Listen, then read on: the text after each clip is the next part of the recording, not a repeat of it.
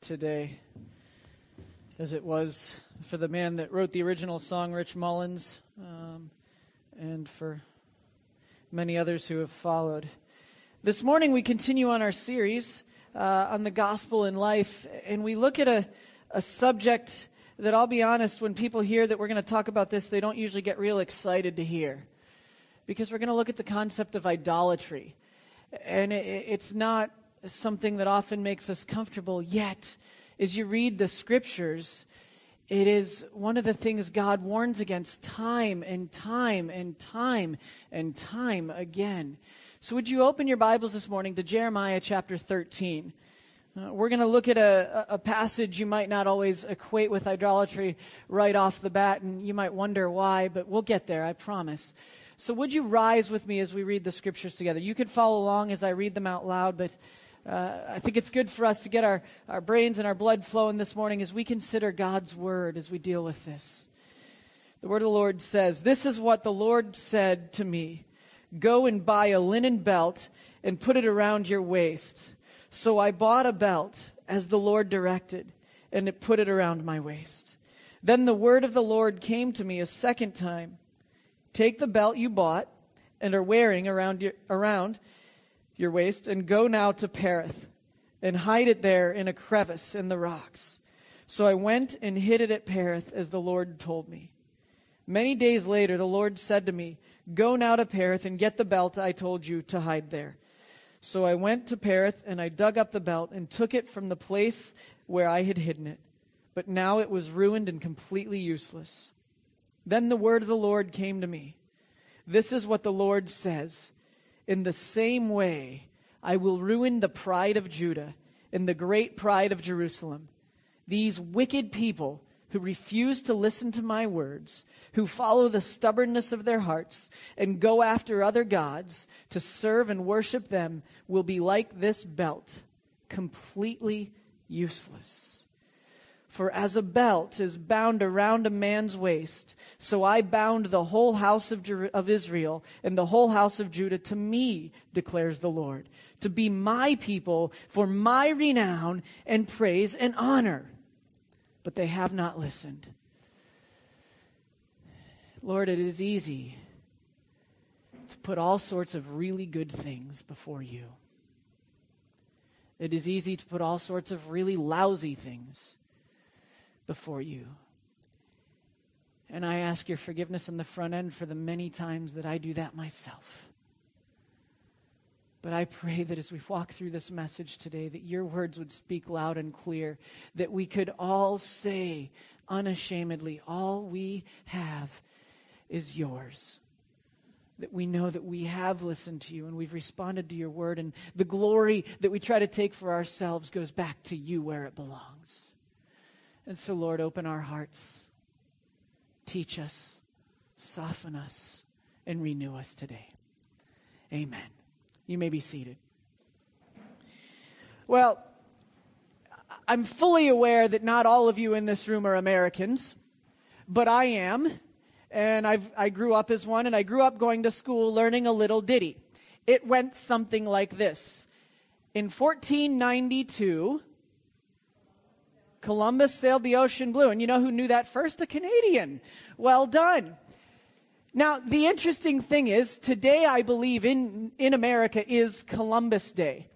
And here's what I was taught as a child uh, in primary school about Christopher Columbus. He's the guy that discovered America. Not exactly true. He discovered some islands off the coast of America. Second, he was fearless and an amazing explorer. And of his three ships, they had to sacrifice a couple of them and they all got on one and it was amazing. And wow, this guy should have his own holiday. So in 19, in the 1930s, Pre- President Roosevelt, along with the Knights of Columbus, established October 11th of every year, roughly there, to be Columbus Day, a day when we remember Christopher Columbus. And we take great pride over the years of honoring this man. There's just one problem with our hero. He was a horrible, horrible, horrible human being. And by the way, he also didn't discover America. If you go back 500 years before him, Leif Erikson landed. And if you go back a couple thousand years before that, uh, other people from all the way over on this side of the world were known to have made it in dugout boats. And we're not, sur- not exactly sure when, but their DNA matches those of Samoan and Guinean descent.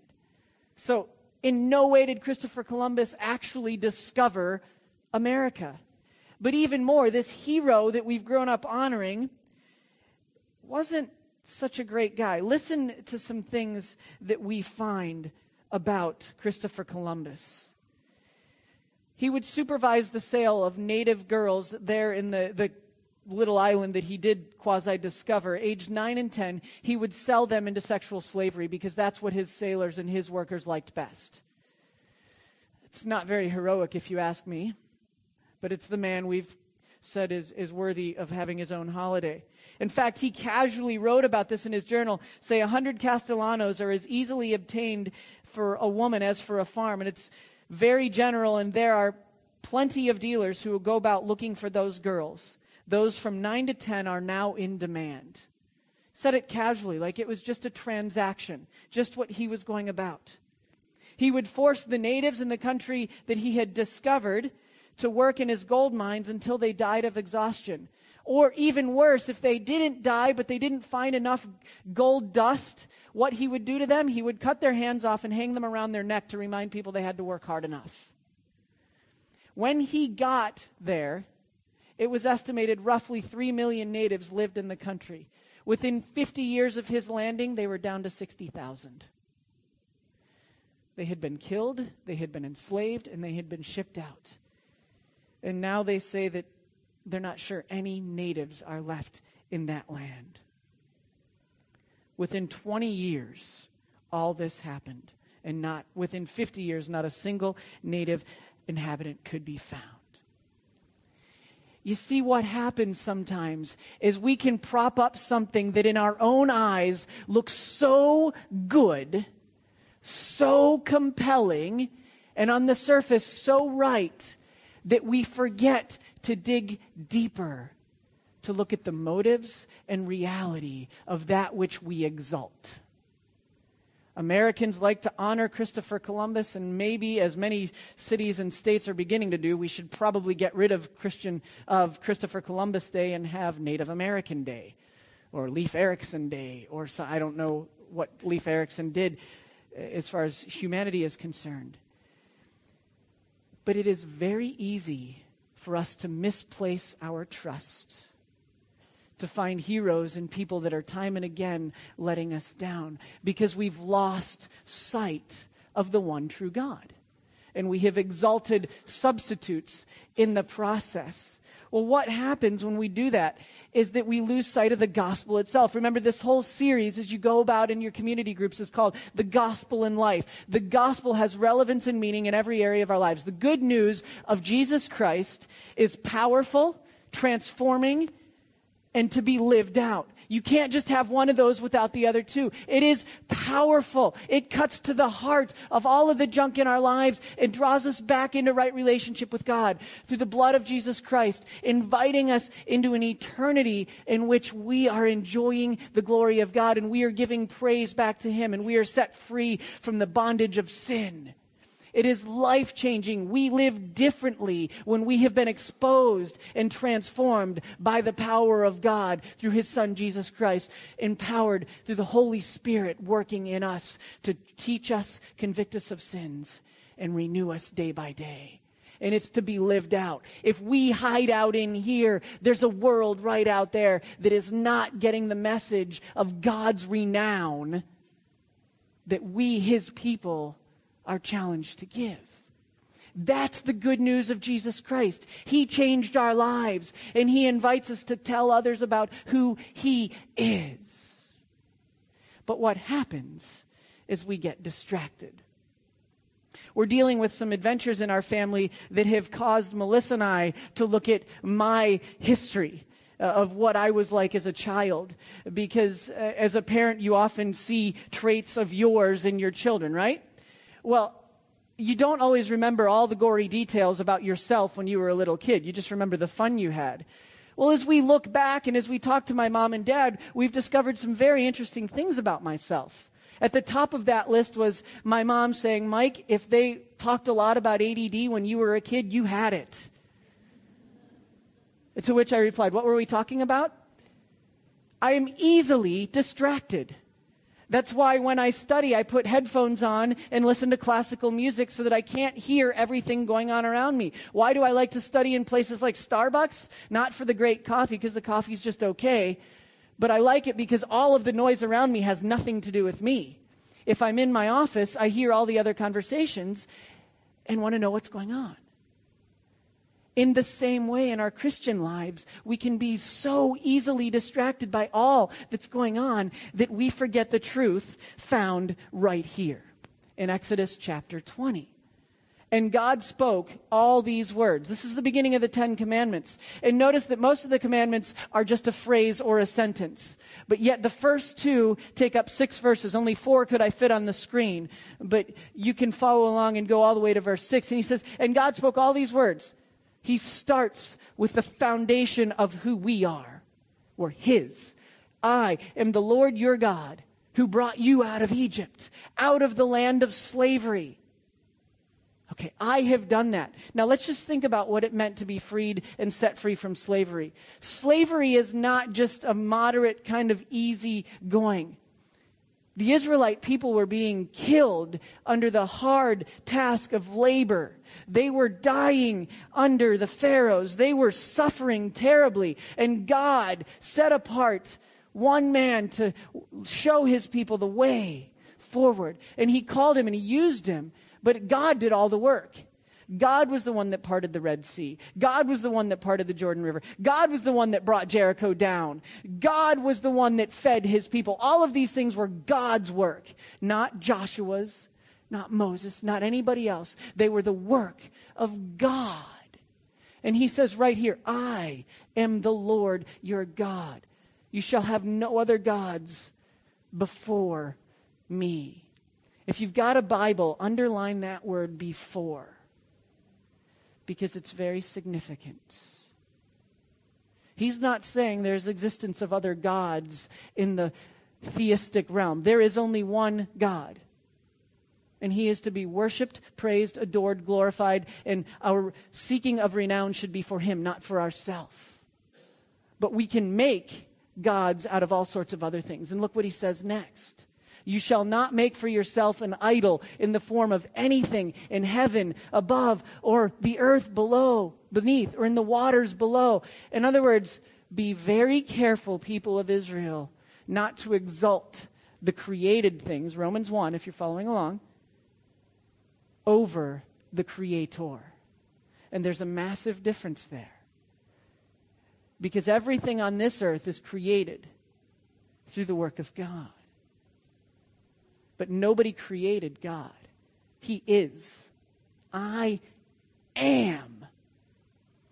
He always has been, He is, and He always will be God. He sustained the people of Israel. He fed them and he gave them a way and a means. That's why he gave us the books of Leviticus and parts of Exodus and uh, into Deuteronomy. He gave them a, a system that was to work to allow them to live fruitful lives, not for their own good, but so that the rest of the world might see God through the people of Israel and give glory to Him for His renown. If you go back to Jeremiah 13, verse 11 is very clear. He says, so I bound the whole house of Israel and the whole house of Judah to me, declares the Lord, to be my people for my renown and my praise and my honor the people of Israel weren't just created to enjoy life, they were created to enjoy the life God had given them, to be praising God and giving glory back to Him.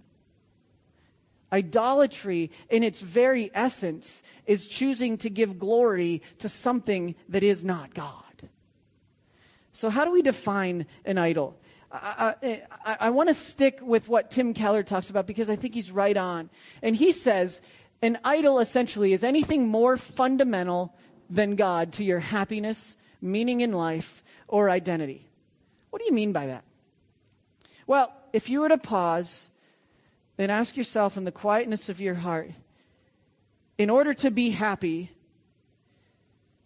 and you fill in the blank with anything other than a right relationship with God the Father through the Son, then whatever that is has become an idol to you.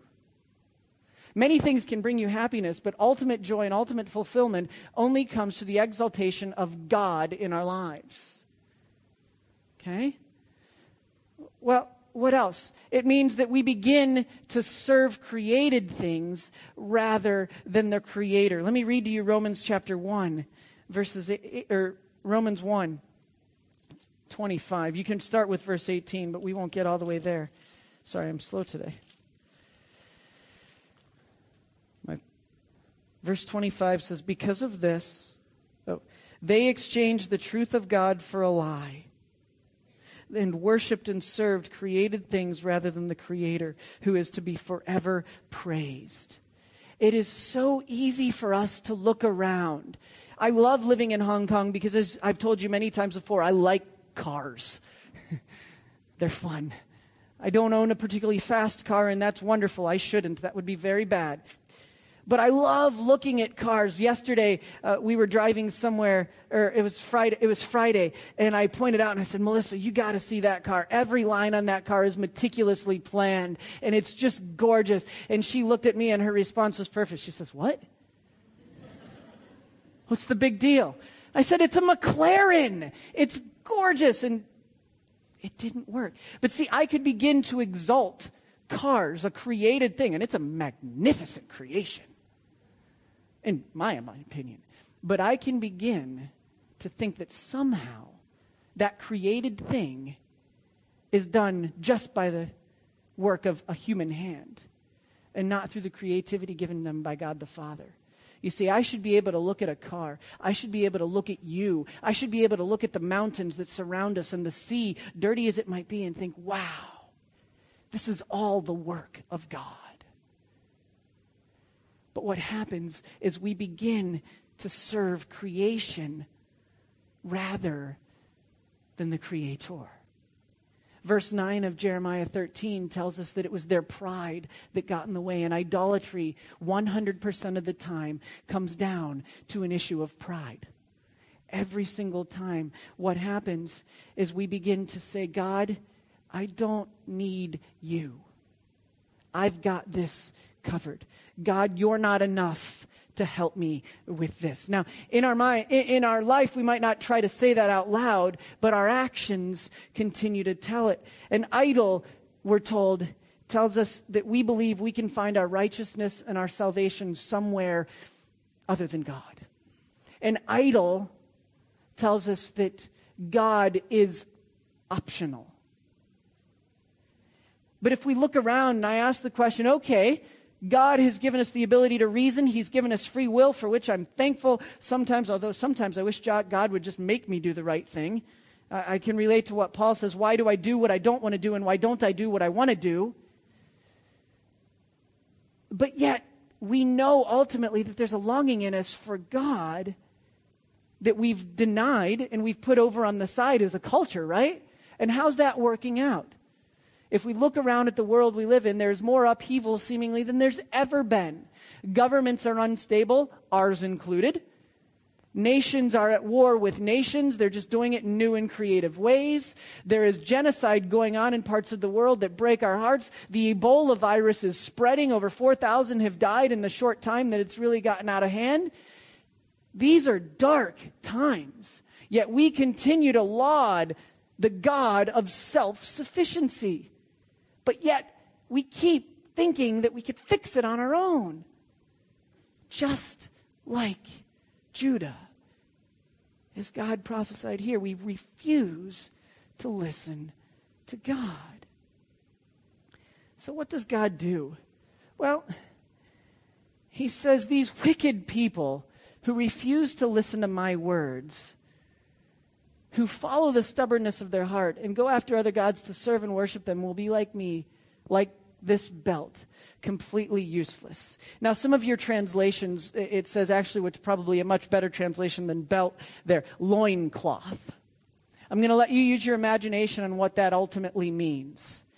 But I want to see if we can bring this metaphor, this parable, into today's world, okay?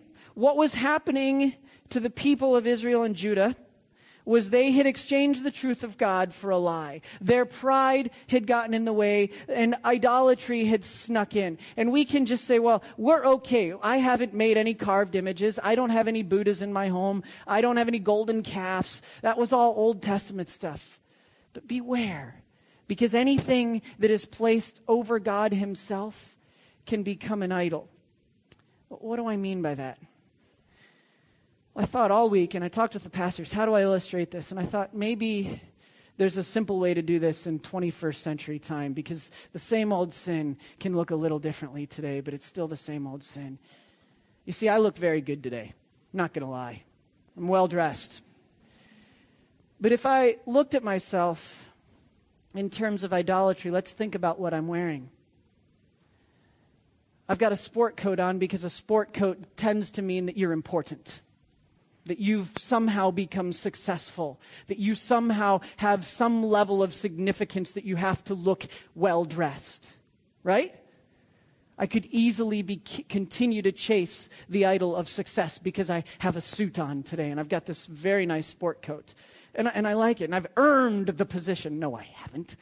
By God's grace and your, I don't know, but you put faith in God that He would bring us in this journey together.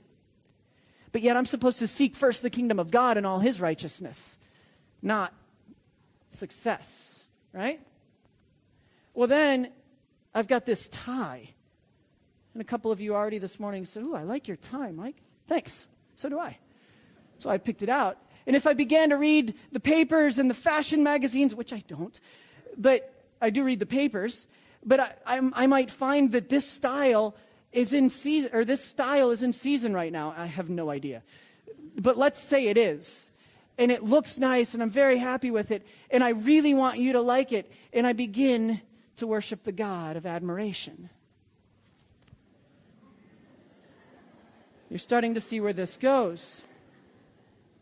And then you know, I've, I've shared before, I can wrestle with self esteem and with acceptance issues because I was always small and skinny. Well, now as I'm into my late 30s and pushing 40, things are starting to settle in certain places. So I'm a little conscious of what I look like. And I've got this shirt on and I'm wondering, what do you think of my shirt? How's that going to look? Are they going to accept me? Do I look right enough? Well, and it doesn't stop there and we keep going. There are all these idols. Sorry, this is taking longer than I thought. While we do that, I just broke my microphone.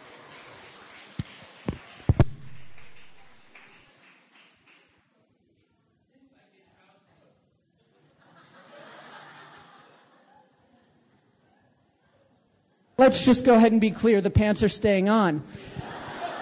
But yet, we look at my pants and we go with the old idiom. Well, I'm the man in this household. I wear the pants in this. I've got the control, right? I wear the pants. we look at my shoes. Are they the right shoes? Are they comfortable? Because I want to be comfortable in this life. Because it's all about my comfort. What could possibly go wrong if I don't have comfortable shoes? Or if my air con breaks, or if, God forbid, I can't drive, I have to take public transport, or whatever the issues may be that hurt my personal comfort. Or we look at the most amazing shirt I have on of all. And I could place my trust in Batman, who's not even real. Or I could place my, my, my, sincere security in my family. I love being a father and a husband. But the minute I place them over God, not only am I cheating myself, but I am cheating them and showing them that they are more important than God the Father who is in heaven. It's why when people talk to me about their families, I always ask that question. Are you asking us to entertain you and your family? Are you inviting us to invite your children and you and your brothers and your sisters and your grandfathers and grandmothers to invest in the lives of others and bear fruit? To get us away from entertainment, which would be represented by Batman. I love entertainment. I love movies. I love television shows, but that does not bring glory to God. But when it's all stripped away, we realize that we have allowed all these idols to get in the way of the renown and praise and honor of God. So, how do we deal with that? Well, look at those traps again of idolatry. We've refused to listen to God's words. If we'd listened to His word, we wouldn't have gotten caught up in the idol of success, the idol of admiration, the idol of control, the idol of comfort, the idol of family. We wouldn't have lost sight of God and all of those things because those can be good things. But we refuse to listen to His word. And we begin to think that somehow we have become more important than God, our Father who is in heaven, because we're stubborn.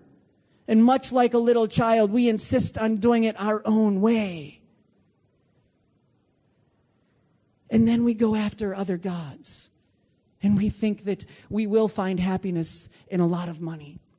We will find happiness in driving that right car. We will find happiness in finding the right job.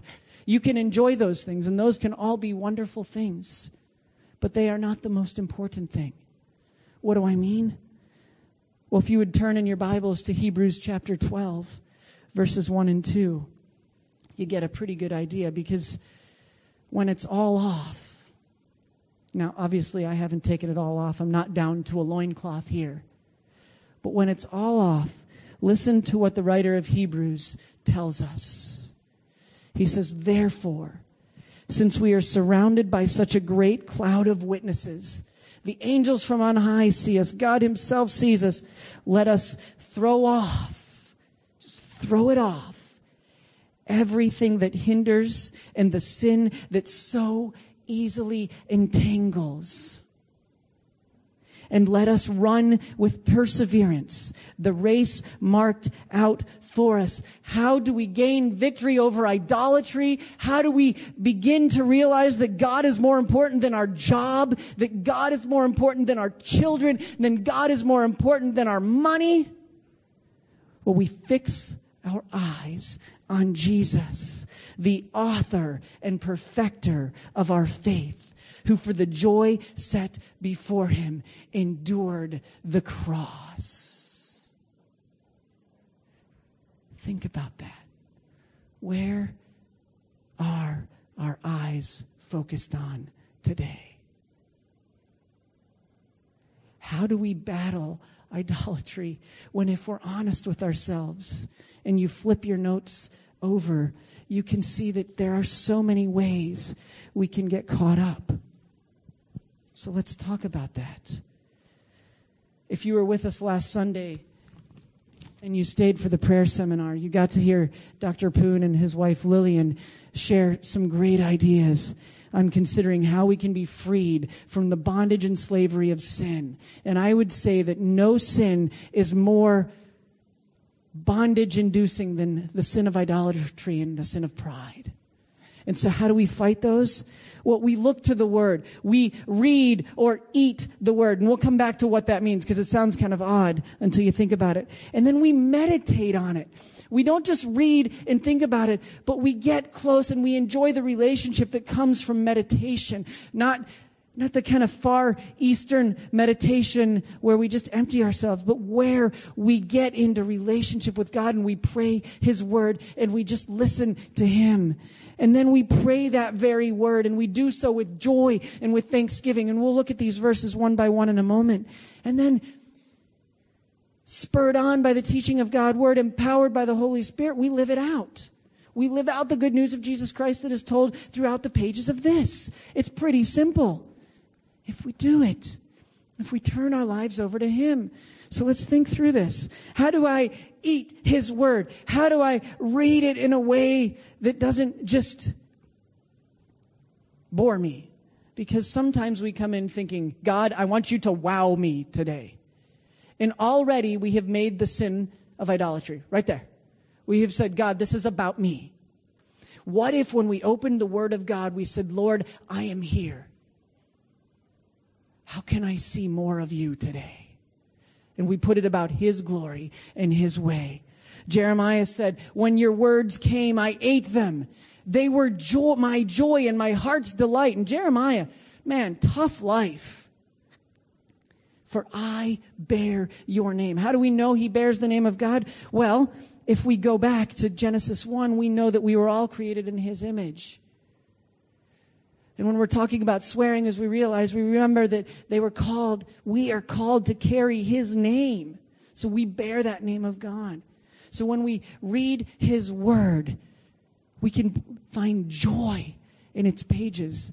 We might find joy in the suffering that comes from realizing that our life needs to change as He convicts us and teaches us. But we can find freedom in Him as we come back to Him. And the psalmist of 119 says, to meditate on it, to just take it with you and to embrace a relationship with God through His Word all day long. Oh, how I love your law. I meditate on it all day long. Your very word is a lamp to my feet and a light unto my path. Sorry, clearly I memorized it in the old King James Version, but you get the idea. You see, when we're meditating on His Word, when we're enjoying it, we've read it, we've studied it, and now we've gone deeper into His Word and we realize that He's guiding us, that His words are responses to difficult situations in life, that His words are guiding us when we don't have the answers, that His words let us know how to pray when we don't even have the words to pray. His words let us know there's meaning in this life when I can't make sense of it. We meditate on His word and we let Him transform us. And then we let his words guide our prayer. Because if you're like me, you grew up getting very used to saying, Dear Heavenly Father, thank you for this food. Please gimme, gimme, gimme, gimme, gimme. Does that sound about right? It's very easy for us to go through that pattern. Or we memorize someone else's prayer. But look, look what Paul tells us in First Thessalonians. Be joyful when? Always. And these are wonderful statements. Pray when? Continually. Does that mean I don't go to work tomorrow? Be, well, I'm a pastor, so that would actually be a good thing. But for all of us, wherever we find ourselves, we can be talking with God all the time. We can be listening to God.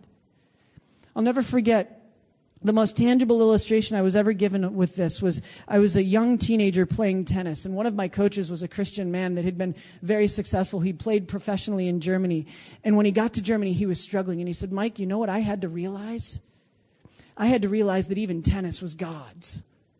And it was all his. And I had to trust that. And he said, You know what I do? Before every point I played, I asked, that, I asked God to help me glorify him and how I played that next point. And I thought, wow. That's somebody that knows how to pray continually, even in a game that has little significance. Yet, you know what was amazing as he came back? Many people came to know Jesus Christ while he was in Germany. Not because he was an amazing tennis player, but because of his life. Because he was devoted to the Lord in prayer all the time. When we pray, we're focusing on God. We're praying His words, not just asking Him for everything. That comes later. But first, we're seeking Him. Then we're listening. And you know what? As we do, we find joy in Him. Our circumstances may be tough, but God is bigger. Our reality may be a challenge right now, but God is bigger. And for this, we can give thanks in every circumstance because it's God's will for us in Jesus Christ. When we pray, we're turned to a completely different attitude an attitude that draws us into a place of joy and a place of thankfulness. God doesn't promise that everything will be easy in life. In fact, He says you will have sorrow, you will have troubles of many kinds, you will be persecuted, you will suffer, but be joyful always, pray continually, Give thanks in all circumstances, for this is God's will for you in Christ Jesus. It's pretty simple, isn't it? Victory over idolatry, follow the word of God, pray the word of God, and then live it out. Jesus replied, If anyone loves me, he'll obey my teaching. My Father will love him, and he will come to him and make our home with Him. If we love Him, if we're drawn into Him, we're eating His Word, we're studying it, we're learning it, we're meditating on it, we're letting it ch- change our behavior and how we live because of our love for Him, we're praying the words of God and letting Him guide our prayers, and we're living it out out of love for Him. It's not the other way around. I don't obey God to get more of His love. I lo- obey God because He first loved me. Remember, as you talked about in your studies probably last week, we have been justified through the work of Jesus Christ. We are seen as right before God if we've believed in Jesus Christ as our Lord and Savior and been washed by the blood of the Lamb. We've been set free. So we're not earning more of His love. We're saying, God, thank you for what you've already done. I want to follow where you're leading because it's the best way. Idolatry isn't turning away from something good, it's turning to what is the best. And that's a relationship with God our Father. There are many good things in this world that can take our attention off of He who is the greatest. Well, how do we deal with it? In your hearts, just like we talked about a few weeks ago, set apart Christ as Lord. And see, that's where we could stop, but we won't because it doesn't stop there. Peter continues. He says, Always be prepared to give an answer to everyone who asks you to give the reason for the hope that you have. But do this with gentleness and respect, keeping a clear conscience, so that those who speak maliciously against your good behavior in Christ may be ashamed of their slander. You see what happens as we begin to worship God, our Father who is in heaven, and we begin to let Him wipe away the idolatry of this world? We can't help but proclaim the good news of Jesus Christ. And we live it out. And we're prepared to give an answer because they're His answers, not our own. That deserves an amen. You could do better. No, that wasn't any better. But that's not all. For us, you could say, Mike, thanks. I, I know I should do better, but I wrestle with how. And so this is what I'd like us to do to finish today. I'd like you to pull out and flip over your notes page and look on the back. I know the, the font is small, but it's about the same size as the font in most of your Bibles. Uh, and if you need a bigger one, we can get you that later. But I'm going to read through these potential idols in life. And many of them, you'll notice, these are good things.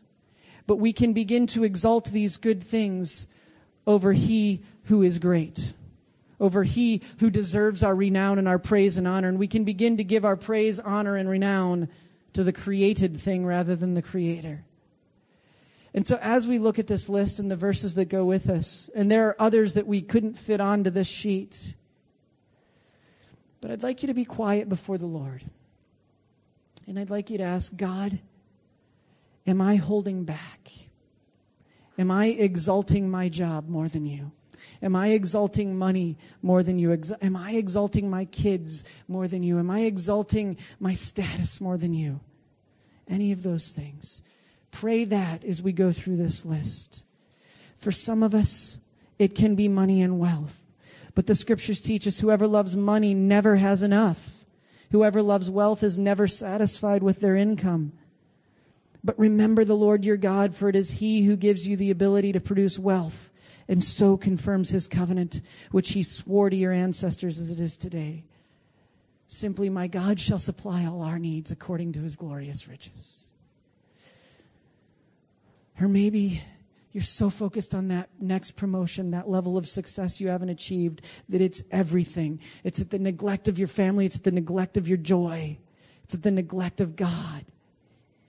But seek first his kingdom and his righteousness, and all these things will be given to you as well. Maybe it's your family. Maybe you've unwittingly let your kids know they matter to you more than God. Their happiness is more important than dealing with the gospel of Jesus Christ in their lives and in our own lives. Anyone who loves their father or mother more than me is not worthy of me. Anyone who loves their son or daughter more than me is not worthy of me. Whoever does not take up their cross and follow me is not worthy of me. Whoever finds their life will lose it. And whoever loses their life for my sake will find it. Whose life are we living? Our families or God's? What about our possessions? But godliness with contentment is great gain, for we brought nothing into this world and we cannot take anything out of it. The earth is the Lord and everything in it, the world and all who live in it. What about entertainment, electronics, movies, celebrity status, all those things? Finally, brothers and sisters, whatever is true, whatever is noble, whatever is right, whatever is pure, whatever is lovely, whatever is admirable, if anything is excellent or praiseworthy, think about such things. What about other people? Celebrities, athletes, admirers, whatever. All people are like grass, and all their glory is like the flowers of the field. The grass withers and the flowers fall, but the word of the Lord endures forever. Why do we pray the word? Because it endures forever. You don't worship man, we worship God. Unless you are completely blinded to society. You know sexual temptation is everywhere. You know lust is everywhere. How do we fight that? Again, we pray the word. How can a young person stay on the path of purity? By living according to the word of God. It always comes back to Him. What about happiness? We should pursue happiness, right? Yes. Through the glory of God, not by our own intentions and on our own agendas. See, we consider it pure joy, as my brother and sisters, whenever you face trials of many kind, because you know that the testing of your faith produces perseverance. Let perseverance finish its work so that you may be mature and complete, not lacking in anything. Our confidence, our happiness is in Him. We can worship this wonderful world God has created rather than the one that created it. They exchanged the truth of God, the truth about God for a lie and worshiped and served created things rather than the creator who is what forever praised we can even make a God out of religion, out of earning our salvation, out of good works. We can think that we've got to do all this and it becomes a bondage. We don't serve God out of love. We serve Him out of obligation and we've missed the point. We think we're earning God's favor. Instead, we should be drawing into the heart of Him and obeying Him out of love and out of joyful service to Him. Paul says it so well, and this is a man that knew suffering. He said, That I may gain Christ and be found in Him, not having a righteousness of my own that comes from the law, but that which is through faith in Christ, the righteousness that comes from God on the basis of faith. What about other gods, other idols, other things that can creep into our lives? Remember the former things, those of long ago. I am God, and there is no other. I am God, and there is none like me.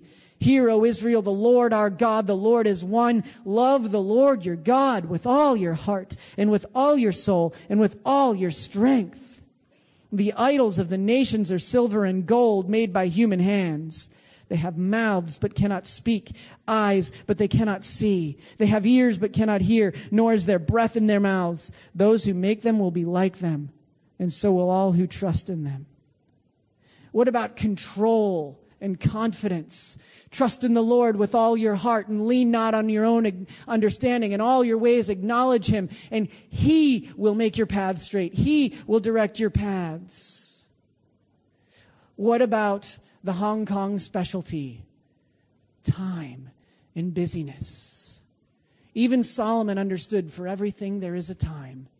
For everything there is a season. And God is sovereign and to be in control. Do I understand how all the things are going on right now? No. Do I know how Occupy Central is going to finish up? No. He does. And I will trust in Him. What about acceptance and self esteem? Whose image are you made in? The image of Ben Affleck, Brad Pitt, or whoever else is pretty? Just guessing here. No, we are made in the image of God. And so we can know that we are His masterpiece, created by Him for good works. So let me ask you today as we finish Are our lives offered as a living sacrifice to God, holy and pleasing to Him? Or are we busy worrying about all of these other things that are always supposed to filter through Him? Our acceptance is found in Him. Our righteousness is in Him. Our time is His. Our children are His. Our money is His. Our power, our status, our success, they're all His. But Mike, it's hard.